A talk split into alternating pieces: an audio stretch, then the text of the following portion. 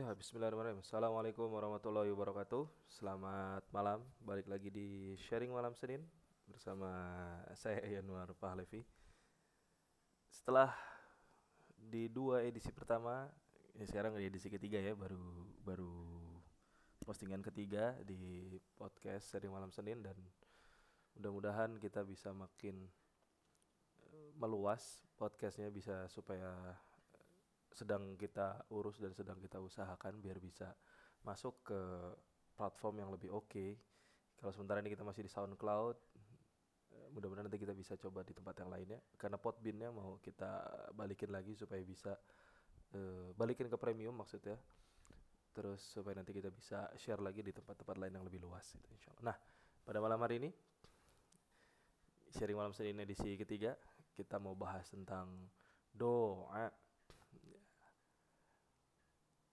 jadi, waduh.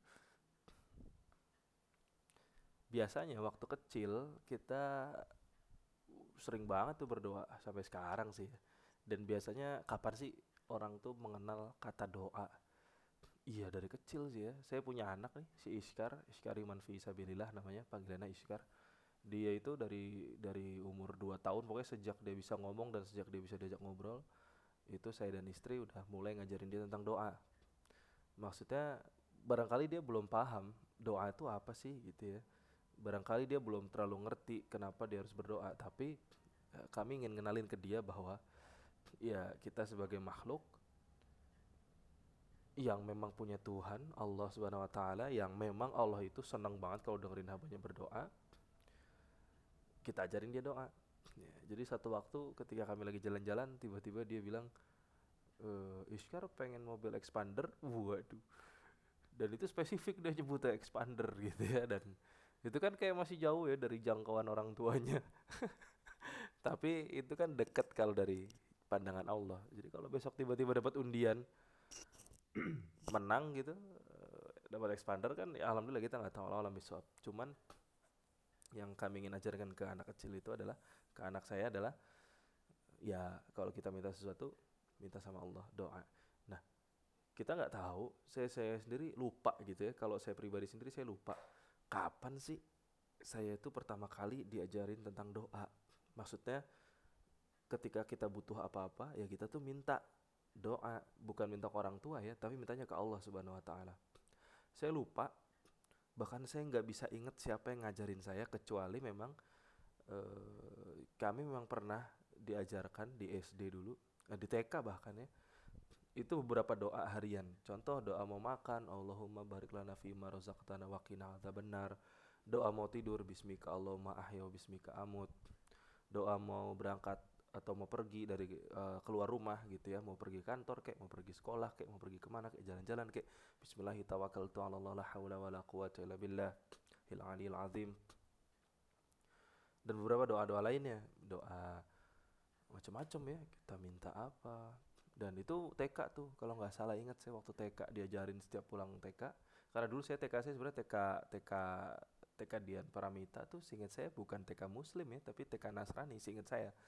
Saya memang banyak guru Muslim ya Muslimahnya di situ. Jadi kalau kita pulang sekolah TK yang biasanya teman-teman yang Muslim dikumpulin. Nah itu kita belajar baca Al-Fatihah kita belajar macam-macam tuh di situ. Nah kalau yang bisa saya ingat adalah tentang doa itu yang kalau kita dulu diajarkan di sekolah, di sekolah formal gitu ya, kita diajarin teks doanya. Ya nggak sih? Iya gak? Kalau saya salah, tolong diingetin ya. kita biasanya diajarin teks doanya. Apakah itu salah? Enggak, itu benar bagus. Apakah itu sunnah? Waduh, ya boleh. Orang mau berdoa, mau makan terus dia doa dulu, boleh nggak boleh silahkan orang mau pergi terus dia doa dulu boleh nggak? Eh boleh lah. Kenapa nggak boleh? Gitu uh, jangan terus tiba-tiba kita bilang bid'ah. Kita baru belajar tentang bid'ah terus kita bilang itu bid'ah. Nggak gitu caranya. Kita kasih tahu pelan-pelan dan kalau kita emang lebih ngerti sanat dan sebagainya baru kita ajarkan pelan-pelan untuk orang yang memang sudah siap untuk itu. Kalau belum ya udah biarin aja doa. Bagus dia mau berdoa kan gitu. Nah itu kita diajarin teksnya. Uh, doa untuk orang tua juga. Gimana sih Allahumma gfirli wali walidaya warhamhuma kama rabbayani saghira itu kan diajarin teksnya Tapi memang kalau saya boleh ingat, kalau kita mau ingat-ingat, kita jarang sekali diinformasikan tentang eh, kontekstualnya atau bahkan makna dari doa itu sendiri. Jadi apa sih sebenarnya doa? Kenapa sih manusia itu harus berdoa? Apakah Allah itu akan menjawab setiap doa kita atau gimana? Ayo coba kita bahas pelan-pelan.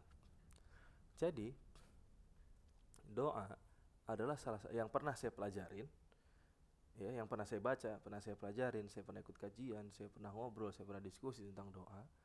Doa adalah salah satu instrumen yang Allah ciptakan, yang memang Allah buat itu adalah satu kayak konsep sistem eh bukan konsep sorry itu adalah sistem instrumen yang memang Allah sediakan untuk seluruh manusia yang ada di muka bumi.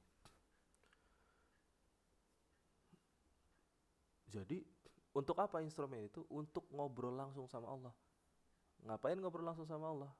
Biasanya manusia ingat Allah itu, ingat Tuhan itu ketika pada masa-masa terdesak, ketika masa-masa sulit, ketika masa-masa lagi nggak tahu harus ngapain lagi.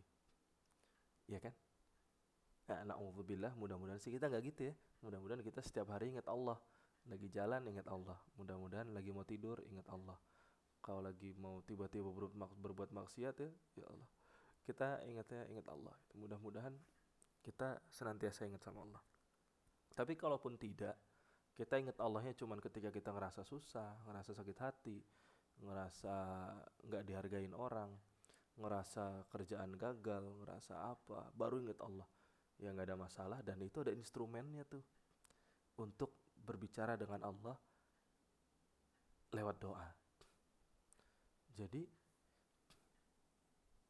lah terus kenapa harus ngomong? Kenapa juga harus ada teksnya? Kenapa juga harus ada begini dan begitunya? Kan Allah Maha tahu saya juga dulu saya lupa ya SMP atau SD saya pernah berpikir kayak gitu kalau Allah emang maha tahu kenapa juga saya harus berdoa? Kan Allah tahu saya butuhnya apa saya sedang mengalami kejadian apa saya sedang inginnya apa Allah tahu. Tapi kenapa saya harus tetap berdoa sama Allah? Ternyata jawabannya itu baru saya dapatkan bertahun-tahun kemudian. Ya saya lupa itu SD apa kelas 4 apa SMP kelas 1 gitu. Saya baru dapetin jawabannya mungkin SMA kali ya. Kenapa? Ternyata memang tadi yang saya bilang saya sempat singgung di awal ya Allah itu senang kalau ngelihat hambanya berdoa dengerin hambanya berdoa. Senang sekali Allah tuh. Maka kita kalau pengen apa-apa kalau kita sedang mengalami apa pun doa ngomong sama Allah ya Allah saya lagi begini nih berat tolong dibantu gitu. Bahkan ketika yang kita hadapi ringan pun, ya Allah, saya sedang menghadapi sesuatu yang ringan. Mohon mohon petunjuk, mohon bimbingannya. Mudah-mudahan saya nggak salah jalan gitu ya, nggak jadi sombong e, ketika kita berhasil melalui ngelaluin itu. Jadi doa itu kayak walaupun Allah udah tahu ya Allah tahu Allah maha tahu Allah tahu kita butuhnya apa kita lagi di kantor nih misalkan lagi kena masalah gitu ya e, pokoknya ada masalah misal contoh lah apa pun terserah kerjaan kita lagi bermasalah. Ya Allah tahu Allah maha tahu. Bahkan bahasa bisa jadi itu adalah plan dari Allah kan takdir dari Allah bahwa kita akan kena masalah itu. Ya itu kan bisa jadi memang Allah yang membuat itu semua. Ya memang Allah yang membuat kejadian kita semua. Itu kan kejadian dari Allah. Maka Allah tahu bahkan Allah tahu habis itu kita akan ngapain ke mana pilihannya apa Allah tahu. Coba tapi kalau kita nggak berdoa bedanya apa sih dengan kalau kita berdoa? Ya beda. Kalau kita berdoa simpelnya kan kalau kita berdoanya bener ya simpelnya kan kalau kita berdoanya bener hati kita ngerasa lebih tenang. Paling enggak kan itu. Kenapa? Sudah menceritakan permasalahan kepada sesuatu yang kepada uh, bukan sesuatu pada pihak yang maha hebat, maha kuat, maha menyelesaikan masalah, maha memberi masalah dan maha menyelesaikan masalah, maha memberi, uh, maha memberikan penyakit dan maha memberikan kesembuhan. Jadi kita udah cerita ke yang maha besar gitu. Jadi doa itu kayak ya kita cerita ngobrol.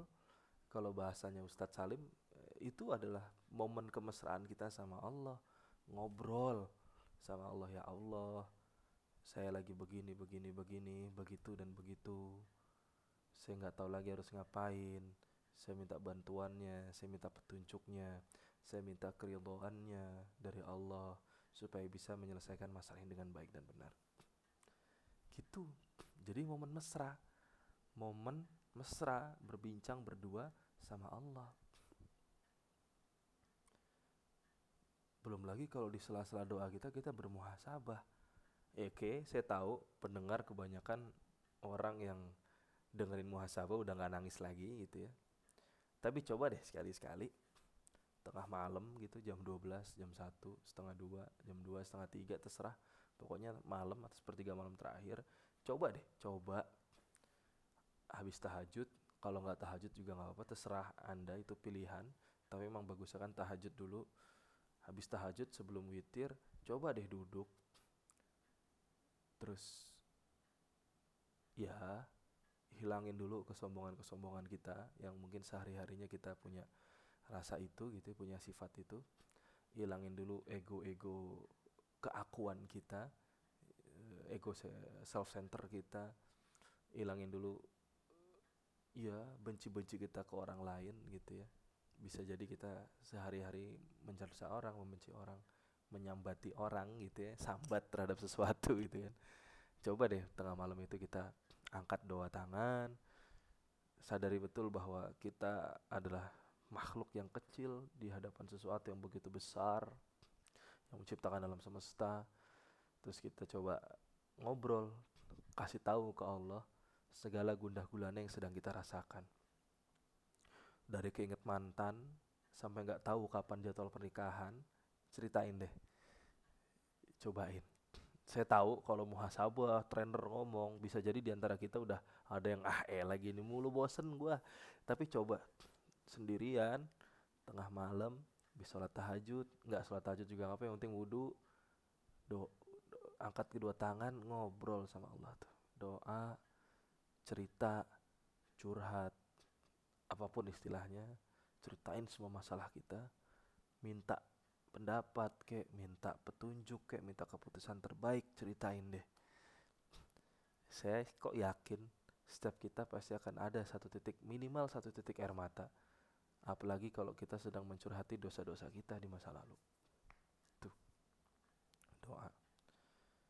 Nah pertanyaan menariknya adalah terus kalau doa itu adalah berikut ya kita masuk ke scene beri, apa seksi, seksi berikutnya. Nah, terus kalau emang doa itu adalah kalimat-kalimat mesra kita waktu-waktu mesra kita sama Allah harusnya kita gimana ngomongnya sedangkan kalau kita curhat sama temen sama istri sama keluarga sama adik sama kakak kan beda. Bahasa ini curhat ke Allah loh. Apakah ada tata krama yang harus saya ikuti? Allah alam bisawab jawabannya. Tapi kalau kita mau cek doa-doanya para nabi ya itu jarang banget sih yang minta. Ada sih yang minta secara spesifik ada juga yang kok uh, doanya tuh doa yang secara general aja gitu. Nggak nggak nggak spesifik gitu nah, paling contoh contoh paling gampang adalah uh, kalau teman-teman pegang Quran sekarang bisa dibuka surat apa namanya Al-Anbiya ya kalau nggak salah surat Al-Anbiya ayat 87 surat ini menceritakan eh sorry ayat ini berkaitan dengan cerita Nabi Yunus. Al-Anbiya ayat 87 tahu ya Nabi Yunus ya? Ya nggak harus kenal sorry Nabi Yunus alaihissalam nggak harus kenal pa paling nggak kita ingatlah ceritanya Nabi Yunus alaihissalam. Kita tahu Nabi Yunus alaihissalam adalah Nabi Allah yang diceritain juga di Injil di Al-Quran juga diceritain walaupun sedikit gitu ya informasinya. Saya nggak tahu di teman-teman Yahudi gimana. Tapi Nabi Yunus alaihissalam ini adalah salah seorang Nabi Allah yang ditugasi dakwah di sebuah negeri tapi ditolak dakwahnya tuh ditolak dakwahnya. Waktu ditolak bedanya sama beberapa nabi lain Nabi Yunus waktu ditolak beliau bahasanya ngambek bukan ya? Wah ntar ribut nih saya bilang ngambek. Bahasanya adalah terus Nabi Yunus bilang apa? Awas ya kalian saya dakwain nggak mau dengerin nanti laknat Allah datang. Gampangnya gitulah kira-kira. Gampangnya gitulah Nabi Yunus bilang ke kaumnya awas ya kalian nanti datang keputusan Allah pada kalian tuh. Kalian nggak mau dengerin dakwah saya terus Nabi Yunus pergi meninggalkan kaumnya. Nah ini titik ternyata ini titik kesalahan Nabi Yunus alaihissalam perginya itu.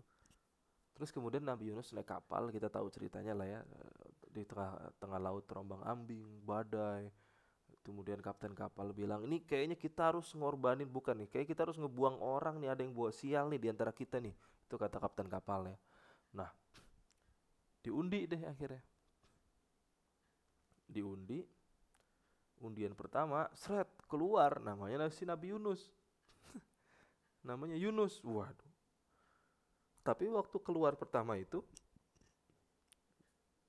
apa namanya penumpang kapal yang lain nggak mau. Jangan jangan dia. Nggak mungkin dia nih yang bosial dia dari tadi interaksi sama kita sejak berangkat sampai kejadian ini. Ini orang baik nih kita tahu nih. Tapi terus kemudian yaudah diundi ulang gitu ya sama kapten kapal undian kedua keluar Nabi, Nabi Yunus lagi ya Allah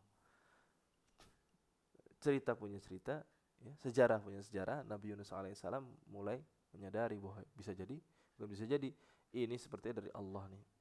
Harus dia yang lompat ke laut itu. Tapi penduduk, sorry bukan penduduk, penumpang kapal yang lain bilang nggak mau, jangan deh, jangan Yunus, please jangan Yunus, ganti dulu, kita coba dulu ya.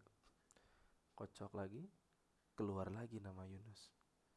Nabi Yunus bilang, iya berarti harus saya, nggak apa-apa, saya lompat ke laut. Nabi Yunus alaihissalam lompat ke laut, kita tahu ceritanya, Eh, Nabi Yunus alaihissalam begitu lompat ke laut dimakan ikan. Ikannya apa jangan tanya, Allah alam bisawab saya nggak tahu.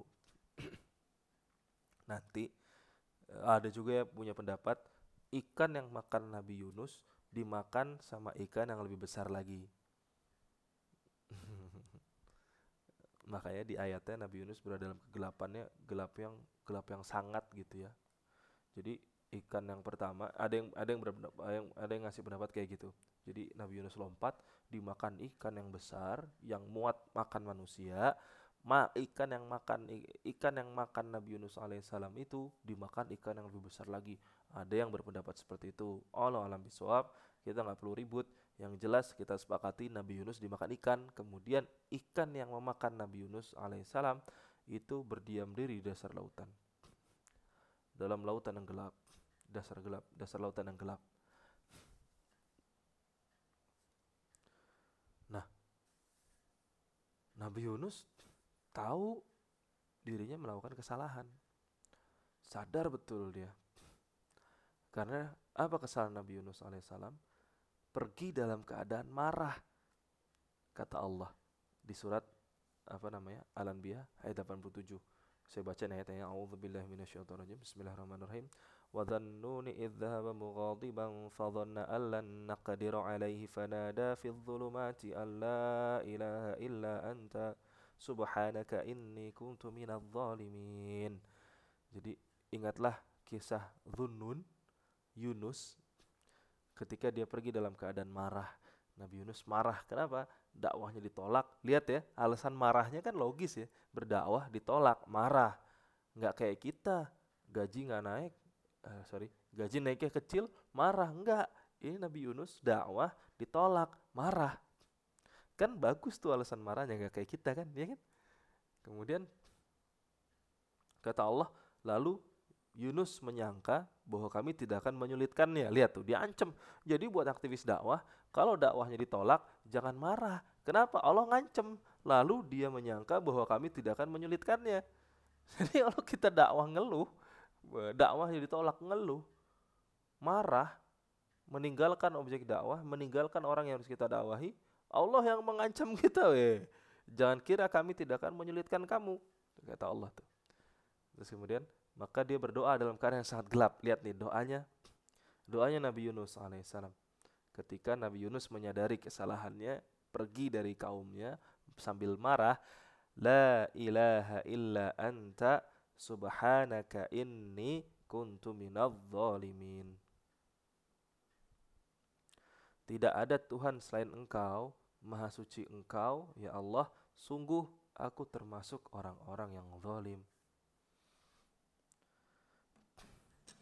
Ini kalimat semerendah-rendahkan dirinya manusia di hadapan Robnya. Kenapa? Kalimatnya berisi dua komponen, gampangannya gitu kali ya. Komponen pertama, memuji Allah, mengesahkan Allah dan memuji Allah, menyucikan Allah, mensucikan Allah dengan kalimat La ilaha illa anta subhanaka inni. Ininya ditinggal dulu, dipotong. La ilaha illa anta subhanaka. Tidak ada Tuhan selain engkau. Tiada ilah yang berhak disembah selain engkau. Maha suci engkau. Ini memberikan pengakuan penuh bahwa iya Allah adalah sosok pencipta Tuhan satu-satunya yang berhak disembah, satu-satunya yang berhak memberikan jalan hidup untuk kita, untuk menguasai hidup kita. Kita sucikan dia dari segala macam kesalahan kita. Lihat Nabi Nabi Yunus kan ngerasa dirinya salah dan Nabi Yunus mensucikan Allah dari kesalahan yang dia perbuat. Gampang kan kayak gitu ya. Subhanaka, subhanak. Engkau maha suci Allah aku yang salah. Gampangnya kayak gitu kan ngomongnya. Engkau tuh benar ya Allah, engkau tuh bersih. Kekotoran ini adalah sebabku, bukan karena engkau. Gampangnya kan gitu. Kemudian Nabi Yunus semakin merendahkan dirinya karena mengakui kesalahannya dengan mengatakan ini sesungguhnya aku kuntu minal zalimin. Terjadi masuk dalam golongan orang-orang yang zalim. Ya Allah. Jadi nggak ada, jadi Nabi Yunus kata-katanya nggak bilang, ya Allah ampuni saya doh, ya ampun gitu. Kalau kita kan sholat taubat seringnya gitu ya, taubat ya Allah ampuni ya. Allah kan maha pengampun. Allah kan maha menerima taubat. Please ampuni saya please tolong maafkan saya maksa minta ampunan tapi beda dengan para kekasih Allah ini beda dengan para nabiullah nabiullah ini dengan para nabiullah dengan para nabi mereka bilang ini contoh dari Nabi Yunus alaihissalam la ilaha illa anta subhanaka inni kuntu minal zalimin. Jadi sadar salahnya, mengakui keesaan Allah dan mengakui Allah suci bukan kesalahan Allah apa yang kita perbuat ini. Jadi apa yang bisa kita ambil pelajaran satu lagi adalah manusia itu punya pilihan untuk ngelakuin hal baik dan untuk ngelakuin hal buruk. Kalau dan dan itu kita yang memilih. Allah memang ada jalannya. Allah ngasih tahu kita ya ada jalannya. Kamu bisa jalan di jalan yang baik kamu bisa jalan buruk. Itu kita bukan sepenuhnya kita yang milih juga. Kita kitalah yang kemudian Allah yang memberikan jalan Allah yang menuliskan takdirnya tapi kitalah yang kemudian menentukan kita mau lewat jalan yang mana Iya kan? Allah buatin jalan yang kita mau lewat jalan yang mana. Kalau kita lewat jalan yang A, maka akhir akan begini. Kalau jalan yang B, maka akhir akan seperti ini. Allah udah ngasih tahu. Allah sudah memberikan perkiraan-perkiraan. Allah memberikan ayat-ayat atau bahasa Indonesia tanda-tandanya. Jangan kamu lewat sana. Kalau kamu lewat sana, kamu termasuk orang zalim. Jangan lewat sana. Kalau kamu ke sana, kamu termasuk orang kafir. Jangan lewat sana. Kalau kamu lewat sana, nanti ujungnya neraka. Balik ke sini. Jalan yang ini lebih terjal, lebih berat, lebih susah, menanjak, banyak duri, banyak beling, berkelok-kelok temennya sedikit tapi ujungnya surga kan gampangnya gitu iya kan Allah udah ngasih. Nah doa doa kita lah yang kemudian membuka ayat-ayat itu. Gini teman-teman. Wah sebelum saya pindah rumah jadi sekarang alhamdulillah saya sudah punya rumah. Mohon doanya semoga bisa ngelunasin. Uh, waduh masih ngutang nih kontrakan gitu ya ngutang res saya punya rumah. Peristiwa saya membeli rumah ini pun kenapa eh sorry kenapa saya bisa yakin pindah ke sini adalah nggak nggak main-main juga bukan nggak main-main ya tandanya aneh. Jadi gini saya nyari rumah yang dekat dari kantor dengan alasan ya supaya kalau sore saya bisa masih ketemu sama anak karena kan kalau waktu saya rumah di saya di Depok dari kantor ke Depok itu udah bisa makan waktu satu jam lebih. Bahkan kalau sore bisa dua jam. Kalau lagi ada macet peristiwa banjir dan sebagainya bisa tiga jam bahkan pernah sampai rumah jam 10 malam gitu ya itu naik jemputan pulang tepat waktu jam 4 maka dulu saya sama istri diskusi ayo kita cari rumah dekat kantor. Istri saya ngalah resign dari pekerjaan uh, dengan dengan komitmen akan di rumah dan ngurus anak walaupun ya itu belakangan. Uh, akhirnya kami cari rumah di sekitaran kantor dekat yang dari kantor lah nggak jauh-jauh dari kantor paling nggak nggak nyampe 30 kilo lah gitu ya kemudian dapatlah kemudian nemu tempat yang namanya sepatan ini. Kalau teman-teman mau tahu di sini ya nggak ada sekolah yang bagus. Rumah sakit lumayan jauh. Deket naik motor bisa nggak nyampe setengah jam bisa kalau saya gitu ya. Tapi nggak hitungannya nggak deket. Dan waktu itu kami sudah mau ngambil rumah di salah satu developer syariah. Tapi kemudian ya saya sama istri memang orangnya agak-agak sensitif gitu ya kalau kalau dilayanin kurang baik saya yakin pelayanan berikutnya nggak akan baik gitu. Akhirnya waktu bayar DP itu pelayanannya sangat buruk. Macam-macam lah nggak usah ceritain aib gitu ya salah satu developer syariah ini. Kemudian akhirnya saya cancel padahal waktu itu mau ngambil dua rumah di situ dua rumah kanan kiri jadi kan bisa dijebol tengahnya biar besar gitu tanahnya 60 kan biar dapat tanah 120 hari itu juga kita cari di sekitar sini uh, nemu tuh panorama sepatan. Wah itu elit banget perumahan. Tinggal beberapa rumah doang. Hook tanah 100 kalau nggak salah ingat 110 atau 100 bangunan cuma 60 harga 700 juta. Lah haula wala quwata belum mampu. Terus cari perumahan-perumahan lain nggak ada. Akhirnya nemu nih perumahan ini. Cluster Green Lotus di jalan irigasi di depan klasternya ada ada ininya ada saluran irigasi ada kayak tempat air jalan ya memang saluran irigasi ya gitu ya. Bukan got tapi saluran irigasi beda loh sama got ya. Eh, saluran irigasi untuk apa? Untuk sawah ternyata untuk beberapa sawah. Saya kira dulu udah mati udah nggak dipakai. Maksudnya udah nggak ada sawahnya gitu. Ternyata masih banyak sawahnya di arah ke utara sana. Tapi ya Allah kalau teman-teman main ke sini gitu ya lihat ih warga lokal seperti tidak menghargai airnya sendiri gitu. Buang sampah di situ nyuci baju tiap pagi di situ anak-anak kecil pada mandi di situ. Dan masya Allah tuh saya pas ngeliat itu juga agak-agak ogah. Wah rumahnya murah waktu itu di ini dijual cuman dijualnya penawaran awalnya waktu itu 425 juta. Uh, terus apa namanya DP 10% standar gitu ya. Saya lihat ya dibanding sekitar yang lain itu harga udah 500-an semua minimal waktu itu gara-gara jembatan baru. Jadi dari rumah saya ini ke bandara kalau ngebut bisa cuma 10 sampai 12 menit kalau ngebut ya. Kalau pagi itu bisa cuma 10. Jadi saya mau berangkat ke kantor sekarang jam setengah 7. Itu pun sampai parkiran bandara masih jam 7 kurang gitu. Jadi cepet banget tuh. Nah, saya bilang ke istri saya, kalau kita tinggal di sini, anak kasihan nih anak gitu. Iya demi Allah tuh saya dulu bilang kayak gitu. Akhirnya saya doa sama Allah tuh minta ya Allah. Jadi satu 2018 satu hari Sabtu suatu waktu tuh hari Sabtu malam sebelum saya bayar DP itu ya.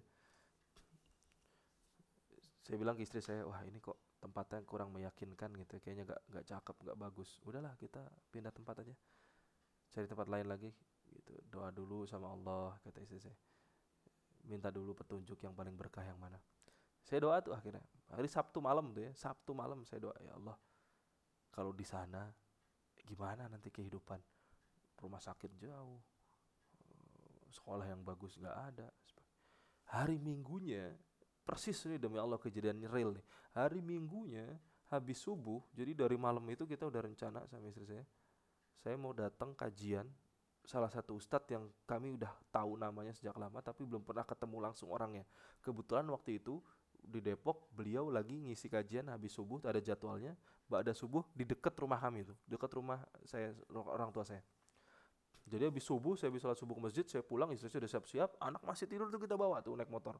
Brum, kita datang ke situ kan telat ya kan mulainya habis subuh. Jadi saya datang kan subuh waktu itu jam setengah empat lewat lima belas kalau nggak salah saya baru berangkat dia subuh di masjid 15 menit baru berangkat jam 5 itu berarti kan udah lewat 15 menit.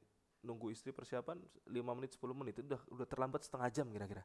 Saya sampai lokasi itu ya jam setengah enam kurang lah kurang dikit. Tiba-tiba baru duduk ya jadi sholat sunnah dulu tahiyatul masjid begitu duduk di dalam ruangan pelak tiba-tiba si ustadz ngomong masa aktivis dakwah ngakunya tapi mau pindah rumah mikirinnya nanti sekolah anak di mana?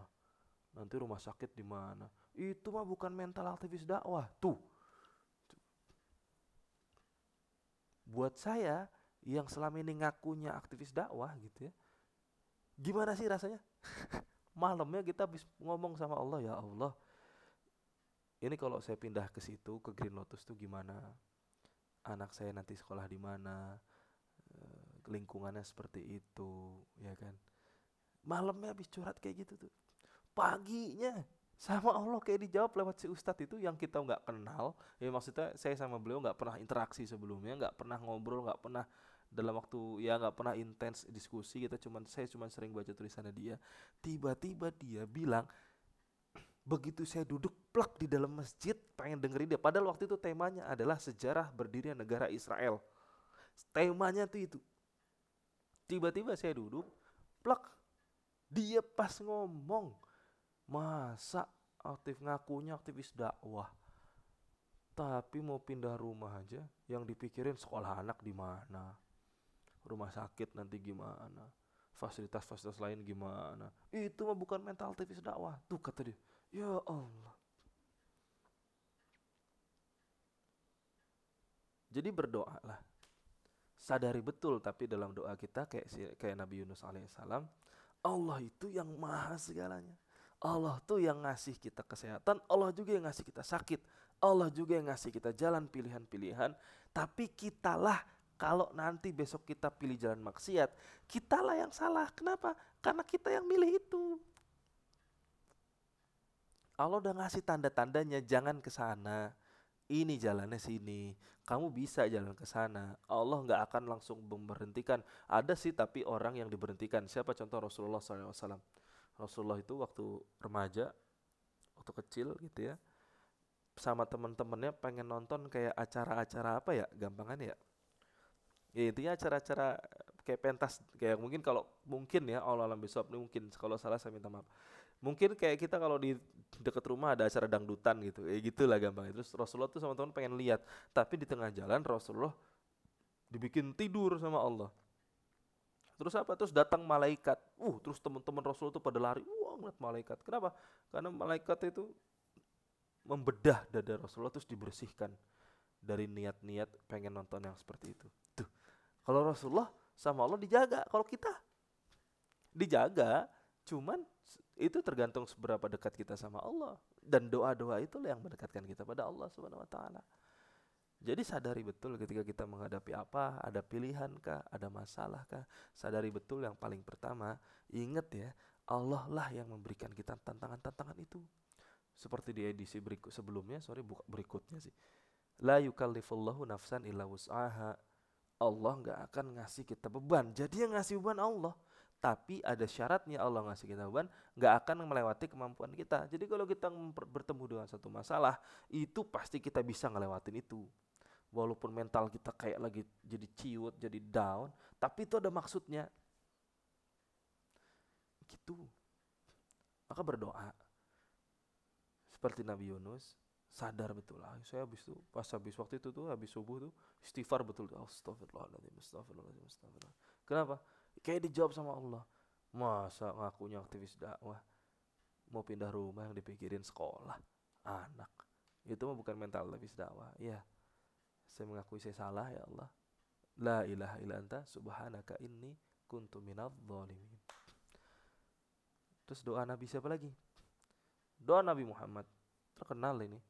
Belakangan ini beberapa waktu lalu jadi bahan keributan juga di medsos. Ya, ada seorang ibu-ibu Bu Neno Warisman bikin puisi pakai teks doa ini.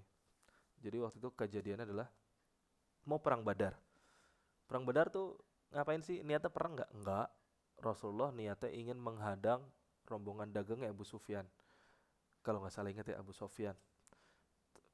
Intinya ingin mencegat kafilah dagangnya orang-orang Quraisy. Kenapa mencegat? Itu kan ngerampok mas. Enggak. Karena e, bukan merampok. E, secara konsep itu bukan merampok, tetapi mengambil kembali harta kaum muslimin yang sama orang-orang kafir Quraisy ditahan nggak boleh dibawa keluar dari Mekah ketika mereka hijrah. Jadi ini kita ngambil lagi nih harta saya ditahan sama kalian, nih saya pengen ngambil lagi harta saya, kembalikan gitu ya. Tapi ternyata rencana ini bocor, gampangannya. Rencana ini ternyata eh, diketahui oleh orang-orang Quraisy hingga akhirnya kafilah dagangnya itu dikawal sama ribuan tentara, seribu tentara bawa senjata. Jadi waktu Rasulullah dan para sahabat itu berangkat, 300-an orang itu, ya 300-an, lebih dari 300 orang itu berangkat, niatnya itu bukan untuk perang, tapi untuk mencegat kafilah dagang, kemudian nanti bergening, musuh bergening, ayo sini, sini, harta gue balikin. Kalau lu mau, mau free, mau lewat, harta gue balikin. Harta kaum muslimin yang kalian tahan di Mekah, kembalikan ke kami. Karena itu hak kami. Gitu. Tapi ternyata bocor datanglah seribu pasukan Badar. Oh, sorry, seribu pasukan kafir Quraisy di perang Badar, bukan pasukan Badar. Pasukan Badar lebih ke kaum muslimin. Terus apa yang terjadi? Di situ sebelum perang Rasulullah berdoa, ya Allah, ini doanya agak mengancam. Doa ya bukan doa mengancam sih ya. Ini kayak titik kepasrahan, ya enggak sih? Ini titik kepasrahan. Ya Allah, kata Rasulullah. Kalau engkau tidak memenangkan kami, maka tidak akan ada lagi manusia yang menyembah engkau di muka bumi. Maksudnya apa sih doa kayak gitu? Ya Rasulullah kan Rasul terakhir, Rasul penutup. Setelah Rasul nggak, setelah Rasulullah Muhammad SAW nggak ada Nabi lagi, nggak ada Rasul lagi. Selesai di Muhammad. Maka dakwahnya Nabi Muhammad itu pasti berhasil. Tapi logika manusianya Rasulullah, ingat ya, kadang-kadang kita nggak sekali lagi nih saya sering banget ngingetin ini kadang-kadang kita nggak bisa ngerasain feelnya kisah Rasul dan para sahabat itu karena kita menganggap mereka bukan manusia padahal mereka tuh manusia biasa ya yang mereka hadapi juga mereka ada maksud saya mereka ada ada pikiran-pikiran dan logika-logika manusia normal yang bisa jadi menganggap itu berat sekali untuk dijalankan itu ada juga maka Rasulullah pun doanya begitu lihat tetap Allah tidak membuat Rasul itu jadi kayak malaikat yang tidak punya kekhawatiran. Rasulullah juga doanya begitu, ya Allah, kalau engkau tidak memenangkan kami, maka tidak akan ada lagi manusia yang menyembah engkau di muka bumi. Ini kan logika manusia. Padahal Allah bisa nggak sih? Kalau Allah mau bikin semua manusia beriman, bisa. Tapi ini logika manusia. Wajar, sah kalau Anda, kalau kita berdoa pakai logika manusia, sah. Ya Allah, saya butuh sekali ini karena saya pengennya ini. Sah nggak? Sah. Cuma ingat, jawaban dari Allah nggak melulu sesuai dengan doa kita yang kita minta. Kenapa? Karena memang benar Allah itu menjawab doa kita dengan tiga cara. Bukan sorry, bukan tiga cara, dengan tiga kemungkinan. Ada kemungkinan Allah menjawab doa kita maksudnya gitu. Yang pertama, ya, oke, okay, langsung dikasih. Siapa yang begini contohnya? Rasulullah. Rasulullah bilang, "Ya Allah, jika engkau tidak memenangkan kami, maka tidak akan ada lagi manusia yang menyembah engkau di muka bumi. Maka menangkanlah." Kan gampangnya gitu. Maka Rasulullah tuh doanya minta menang. Perang Badar itu. Akhirnya menang nggak? Menang. Dengan berbagai macam peristiwa ajaib. Silakan baca buku uh, kitab Riyadhus Solihin atau buku sirah nabawiyah mana pun perang Badar itu banyak keajaiban. Jadi saya pernah baca satu hadis salah seorang sahabat sudah siap di perang Badar itu sudah siap tempur gitu ya. Itu kan 313 lawan 1000 orang. Jadi satu orang banding tiga kira-kira gitu ya. Satu orang harus melawan tiga orang. Satu orang muslim harus melawan tiga orang kafir Quraisy untuk bisa bertahan dan menang. Saya nggak tahu gimana gimana rasanya berperang pakai pedang, pakai tombak, pakai panah itu sehingga saya nggak bisa membayangkan pribadi saya, saya nggak bisa ngebayangin rasanya gimana ya tempur harus ngebunuh tiga orang minimal untuk bisa selamat untuk bisa memenangkan pertempuran ini saya nggak tahu karena saya belum pernah berperang saya nggak pernah tapi kalau Turgul Tifan, saya tahu rasanya ngelawan satu orang tuh capek. Walaupun itu cuman 6 menit, 5 menit, 8 menit, tuh capek. Apalagi ini harus ngelawan tiga orang pakai pedang yang ingin niatnya membunuh kita. Ini Turgul tuh cuman latihan. Ada juga sih Turgul yang sengaja nendang temennya ada. Tapi ini ini beda maksudnya beda ini perang. Gitu. Sampai di kata ada hadis itu yang panjang seorang sahabat cerita ketika saya lari saya ketemu orang kafir Quraisy yang saya tahu dia pernah mendolimi saudaranya mau dibunuh baru deket tiba-tiba sudah mati dan dia nggak tahu siapa yang ngebunuh. Dia ngeliat orang lain lagi ayo ayo udah nih ini orang mau saya bunuh. Karena orang kafir Quraisy. Ini kafir zalim pernah menyakiti umat Islam lari. Begitu deket tiba-tiba sudah mati. Jadi memang bal tentara Allah juga membantu di perang Badar itu. Bala tentara Allah tuh ngebantu di perang Badar gak sembarangan. Dan itu berat sekali perangnya perang Badar. Ya ya gimana nggak berat anak ketemu bapak bapak ketemu anak ketemu tetangga ketemu teman. Dan gak ada ini membuktikan bahwa dalam Islam tidak ada ikatan yang lebih kuat dibandingkan kekuatan eh, sorry dibanding ikatan ikatan akidah. Saya sendiri belum tentu mampu ya. Dan naudzubillah mudah-mudahan kita nggak harus bertemu dengan keadaan yang seperti itu bertempur dengan keluarga sendiri makanya kalau sampai ada orang yang mencela sahabat bilang Abu Bakar begini Uthman begitu Umar bin Khattab begini dan begitu menghina mencela ya Allah mereka itu adalah generasi pertama umat Islam yang harus mengalami sedemikian peristiwa yang pasti menggerus hati itu. Itu ya. Allah menjawab doa Rasulullah, ya, langsung dikasih. Doa kedua, jawab, jawab kemungkinan kedua jawab dengan ya, tapi diganti dengan yang lain. Ya, tapi nanti dulu. Eh, sorry, ya tapi diganti dengan yang lebih baik lagi. Kita minta ya Allah, saya pengen banget punya Fortuner. Ya, sama Allah dijawab tapi diganti dengan yang lebih baik dan lebih pas sama kamu. Bukan Fortuner, apa ya Allah? Alphard, oke, okay, saya terima gitu ya. Iya. Diganti dengan yang lebih baik. Ya Allah, saya ingin menikahi dia. Ya, boleh. Tapi dengan yang lebih baik aja ya. Ya. Tuh. Itu jawaban yang kedua. Apa ya? Uh, doa yang sama Allah diganti dengan yang lebih baik contoh dari apa namanya ada cerita seorang sahabiah kalau ini memang con bukan contoh minta sesuatu terus diganti lebih baik tapi ini sama Rasulullah diajarkan sudah mintalah digantikan dengan yang lebih baik. Jadi ada seorang sahabat perempuan suaminya meninggal. Dan di dan ini sahabat utama yang meninggal ini. Kemudian istrinya nangis sedih banget ditinggal mati suaminya. Terus sama sama, sama Rasulullah didoakan e, berdoalah minta diberikan sesuatu yang lebih baik dibanding suaminya. Terus kata kata si sahabiah ini kata sahabat yang perempuan bagaimana mungkin bagiku dia adalah laki-laki terbaik dan laki-laki yang lebih baik dari dia dan penggantinya itu pastilah harus laki-laki lebih baik dari dia. Padahal nggak ada yang lebih baik dari dia dibandingkan kecuali itu Rasulullah kata si perempuan itu. Terus kata Rasulullah ya udah doa minta yang lebih baik. Jangan pernah meremehkan Allah akhirnya bener nikah sama Rasulullah. Akhirnya bener. Setelah itu nanti setelah masa idah selesai dia menikah dengan Rasulullah. Jadi minta sesuatu yang baik lebih baik.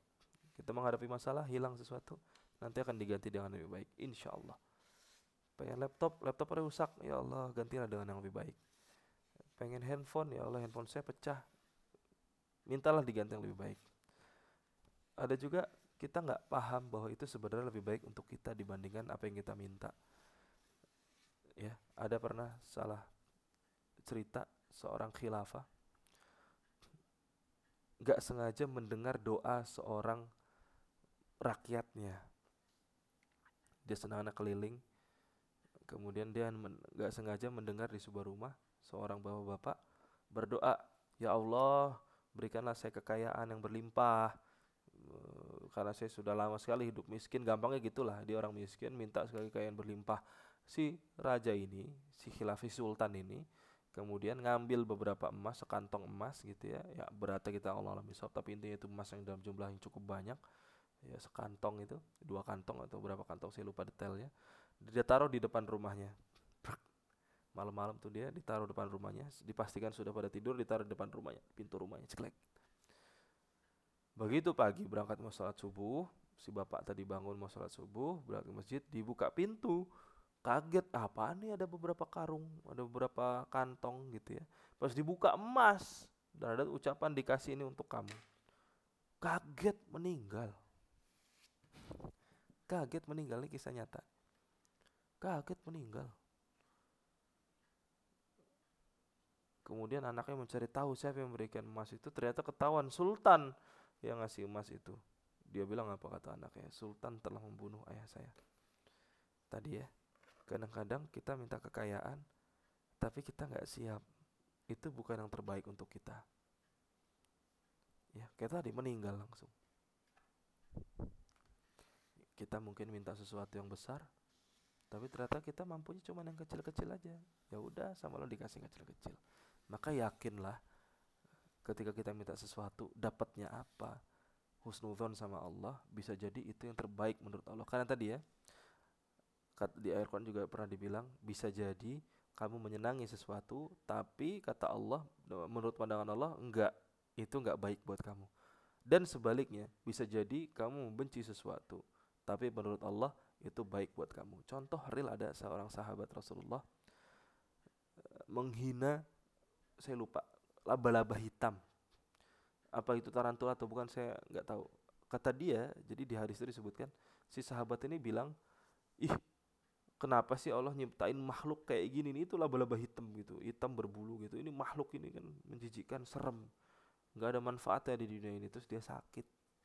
Si sahabat ini sakit. Dan ternyata obatnya dari laba-laba itu tadi. Jadi boleh jadi kita membenci sesuatu tapi ternyata itu yang baik untuk kita. Maka gimana cara menghadapinya? Husnudon kita minta apa dikasihnya apa? Husnudon pasti sama Allah akan dikasih lebih baik Pasti, pasti, pasti. Yakin. Jawaban ketiga, kalau tadi dijawab langsung, kedua iya tapi diganti sambil baik, ketiga iya tapi nanti dulu. Jadi Allah ngejawab doa kita dengan iya tapi nanti dulu.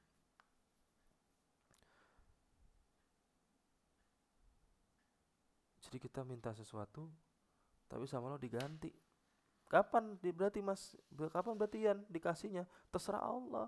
Bisa di dunia ini langsung kontan tapi waktunya agak tertunda. Eh bukan langsung ya. Diganti eh bukan diganti maaf. Dikasih tapi tertunda bisa setahun bisa dua tahun bisa tiga tahun bisa empat tahun bisa lima tahun bisa sepuluh tahun bisa bertahun-tahun bisa langsung besoknya bisa dua hari lagi bisa tiga hari terserah Allah. Iya tapi ditunda atau nanti disimpan. Di mana? Di akhirat. Untuk apa? Sebagai pahala buat kita. Dikasih di akhirat maka janganlah berdoa, banyakin banyak berdoa. Dan berdoa itu aktivitas yang sama Allah dijawab langsung. Jadi gitu kan? E, di surat Al-Baqarah, fa idza sa'alaka ibadi anni fa inni qarib. Jadi kata Allah, fa maka jika maka apabila sa'alaka ibadi anni wahai Muhammad ada yang bertanya kepada engkau dari hambaku ibadi anni Eh, di mana aku gitu ya. Ketika hambaku bertanya di mana aku? Allah langsung jawab fa inni qarib. Nggak ada nggak ada kata kul fa inni qarib. Biasanya kan kalau di ayat-ayat lain kul kul ya maksudnya kul katakanlah wahai Muhammad apa? Gitu. Tapi ini sama Allah dijawab langsung fa idza sa'alaka ibadi anni. Apabila hambaku bertanya padamu wahai Muhammad tentangku Allah langsung yang jawab bukan kul fa inni tapi Allah langsung yang jawab fa inni qarib. Maka sesungguhnya aku ini dekat dengan mereka dekat dengan kita. Jadi sahabat sekalian pendengar sharing malam Senin yuk kita banyak-banyak berdoa. Supaya apa? Dijawab sama Allah langsung atau sama Allah ditunda entah kapan atau yang ketiga jadi pahala kita di akhirat. Dan mudah-mudahan menjadi pemberat amal timbangan kita. Nah sebagai penutup Lantas doa seperti apa yang oh sorry ya. Kalau teknis berdoa tangan harus mengangkat ke atas berapa tingginya teman-teman bisa baca di buku-buku yang banyak ya. Yang jelas memang harus mengangkat tangan setinggi apa terserah teman-teman. Yang penting teman-teman tahu kenapa harus tinggi itu. Uh, tapi ada satu hal yang pengen eh, teknis itu kan teknis ya. Uh, kalimatnya seperti apa tadi? Kalimat mesra ikut kata-kata para nabi lebih baik. Contoh lagi doa para nabi satu nabi adalah Nabi Musa alaihissalam. Uh, Rabbi ini lima anzalta ilayya min khairin fakir ya Allah sesungguhnya aku kepada apa yang kau turunkan dari kebaikan adalah seorang fakir seorang yang sangat membutuhkan. Habis doa begitu Nabi Musa alaihissalam menikah dengan dua perempuan dan dapat pekerjaan. Jadi kalau teman-teman mau menikah dengan dua perempuan dan langsung dapat pekerjaan baca doa Robbi ini lima anzalta ilayya min khairin fakir itu diucapkan ketika Nabiullah Musa alaihissalam sedang bingung harus ngapain lagi untuk melanjutkan hidup, melanjutkan dakwah. Tuh, itu habis dikejar-kejar sama pasukan Firaun, berteduh di bawah sebuah pohon, habis nolongin nolongin orang ngasih minum kambing, senderan kemudian berdoa, Robbi ini lima anzalta ilayya min khairin fakir Nabi Musa nggak minta makanan, Nabi Musa nggak minta dikirim sama Allah makanan, Nabi Musa nggak minta dinikahkan dengan salah seorang perempuan, Nabi Musa tidak minta pekerjaan. Nabi Musa bilang, Robbi inni lima anzalta ilayya min khairin fakir. Robbi inni, ya Robku, ya pemeliharaku, sesungguhnya aku lima anzalta kepada apa yang kau turunkan min khairin dari kebaikan ilayya min khairin sorry ilayya min khairin kepadaku min khairin dari kebaikan fakir. Aku adalah seorang fakir orang yang sangat membutuhkan.